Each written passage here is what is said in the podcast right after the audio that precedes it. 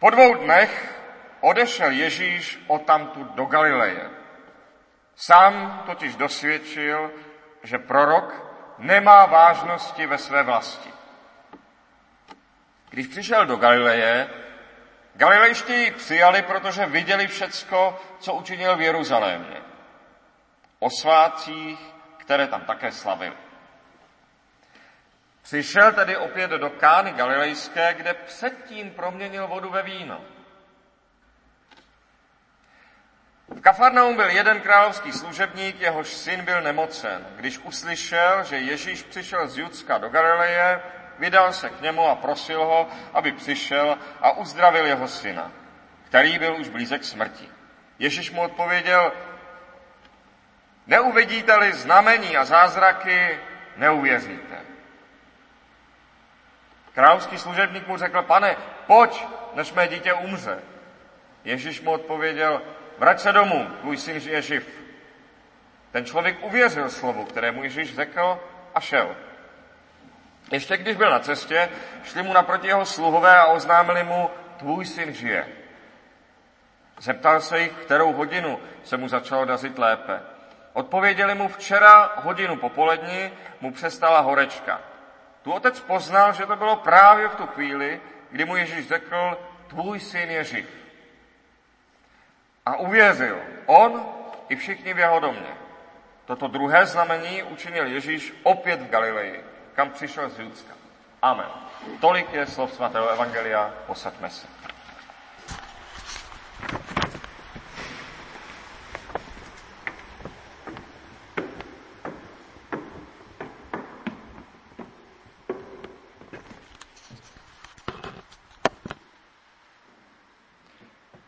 Galilejští jej přijali, protože viděli všecko, co učinil v Jeruzalémě o svátcích.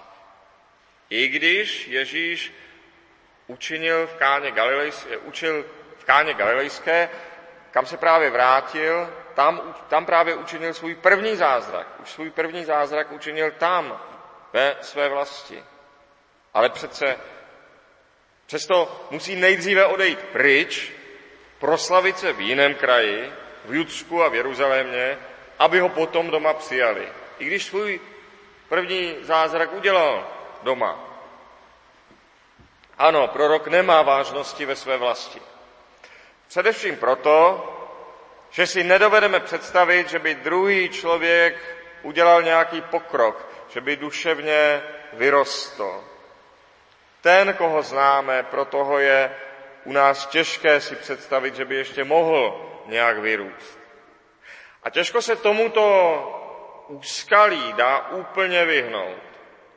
Abychom s druhými mohli nějak jednat, nějak vycházet, musíme si o nich udělat nějaký obrázek. A tak z předchozích zkušeností, z předchozích rozhovorů si dáváme dohromady třeba to, co jim obvykle vadí, abychom se tomu raději v hovoru vyhnuli, a nebo tedy je-li v nás zloba, právě naopak, víme, čím druhé srazit, snížit a právě to jim vždycky říkáme. Dáváme si dohromady, co druhé těší, buď abychom je prostě dovedli nějak potěšit, jsme-li lidé laskaví, anebo abychom z nich dovedli něco vytáhnout, pokud jsme lstiví. Každopádně o lidech si vždycky děláme nějaký obrázek. Jinak bychom s každým museli mluvit jako s naprostým cizincem a daleko bychom se nedostali. A obrazy druhých lidí si nosíme v sobě. To, co si představujeme, jací, jací asi zhruba e, jsou, jak fungují. Obrazy druhých lidí nosíme v sobě a když se nám druzí lidé zjevují třeba ve snech, třeba i lidé vzdálení, třeba i zemřelí, tak to vidíme právě jenom ten obraz, který o druhých máme, vidíme jenom to poslední, co si o lidech prostě pamatujeme. A z takových zjevení se tedy obvykle nedozvíme nic, než to, co jsme si dávno mysleli. To je jejich úskalí. Udělat si o druhých nějaký obrázek chvilku trvá a dá to práci. A protože nám to dalo práci, svých zažitých obrazů druhých se velmi neradi vzdáváme. My ve skutečnosti nejsme moc rádi, když se lid, eh, druzí lidé mění. k lepšímu. Proto je, je pro nás dost obtížné vidět, že někdo, koho dobře známe, že nějak roste, že se nějak posouvá k něčemu lepšímu, protože to znamená, že si zase musíme opravit svou představu o něm, nějak předělat a to se nám nechce. Už, už ho nějak máme zhruba pro sebe jasného. Nechce se nám si tu představu o něm nějak předělávat. A tak nejtěžší pro nás vždycky bude ocenit někoho, eh, eh, nejtěžší pro nás vždycky bude nikoliv ocenit někoho cizího, někoho, koho neznáme tak dobře, ale právě naopak. Ty, kteří jsou nám nejblíž, ty je pro nás nejtěžší ocenit. U těch si těžko vlastně všímáme, že nějak rostou, že se k něčemu dobrému posouvají. Proměnu druhých lidé zrovna nevítají ještě z jednoho důvodu. Znamená totiž, že by se bývali, bývali byli mohli k lepšímu změnit i oni sami. Pokud se někdo druhý, někdo blízký k něčemu lepšímu posouvá, vlastně to znamená, že i my bychom mohli. Vrhá to na nás trochu špatné světlo.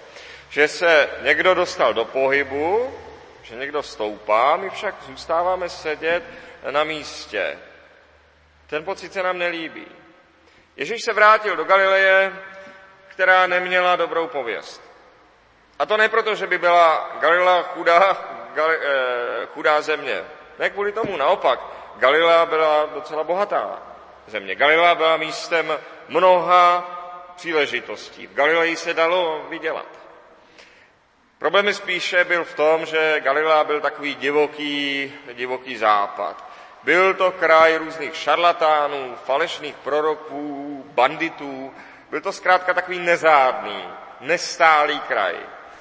Proto i dříve učedník Natanael řekl z Nazareta, co odtamtud může vzejít dobrého. Pokud je to z tohohle kraje, pokud je to z našeho kraje, no tak z toho může vylézt tak akorát nějaký podvodník. Dopadne to zase jako vždycky.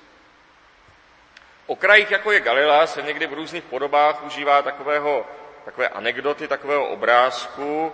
Na trhu je kýbl sraky, kupující na trhu, eh, jeden z kupujících přijde a pozná, kde ti radci byli nachytáni, že byli nachytáni právě v jeho, v jeho kraji, že jsou, že jsou z jeho kraje.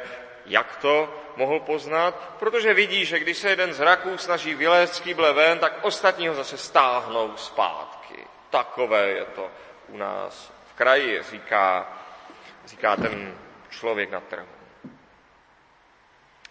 A tak i když Ježíš právě v Galileji, právě v Káně učinil svůj první zázrak, lidé to nechtějí vidět. Lidé předtím dokážou zavřít oči, že právě přece u nich v Káně Ježíš udělal první zázrak. Dovedou se přesvědčit, sami sebe přesvědčit, že se to nestalo. Protože od nás přece nikdo velký nikdy vzejít nemůže. Pokud by to šlo, pokud by od nás mohl vzejít někdo velký, znamenalo by to, že i my se můžeme stát lepšími. Ale, ale to přece nemůžeme, přece jsme z Galileje, tady nikdo nemůže vyrůst. Ten, ten kraj tomu brání. Jenom v Judsku. V Judsku, v Jeruzalémě, tam lze činit divy, ale u nás ne.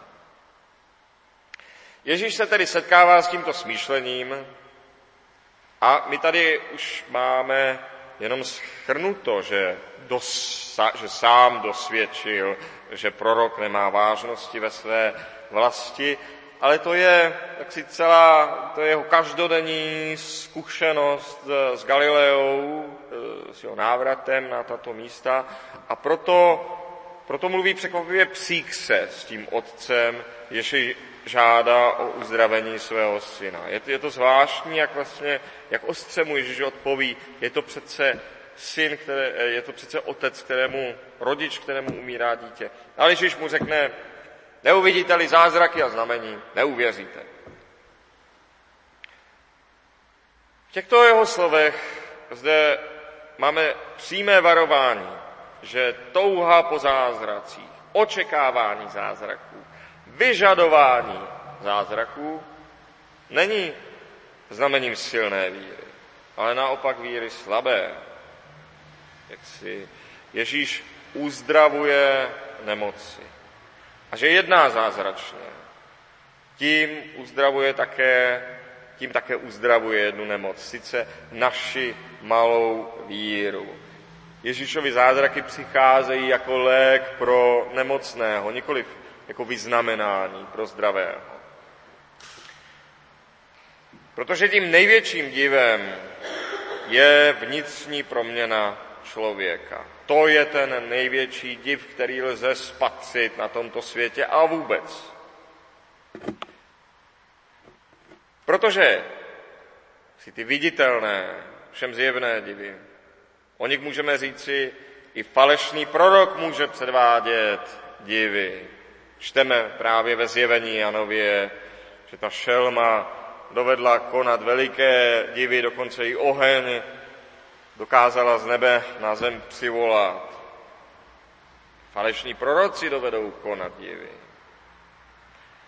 A nebo i tyran se, velikou, se svou velikou mocí může vykonat opravdu veliké skutky, může postavit obdivuhodné stavby jako svůj pomník díky té své tvrdosti a bezohlednosti. Pokud moc na lidi silně tlačí, je schopná je dotlačit opravdu k mnoha věcem. Ale jenom Duch Svatý může způsobit, že se člověk dobrovolně promění zevnitř k dobrému. Žádná vnější moc. Žádné donucení nikdy nemůže učinit člověka dobrým. Dokonce ani žádný člověk nemůže dotlačit druhého k tomu, aby byl dobrý, ale jenom moc Ducha Svatého může člověka dovést k dobrému, proměnit k dobrému.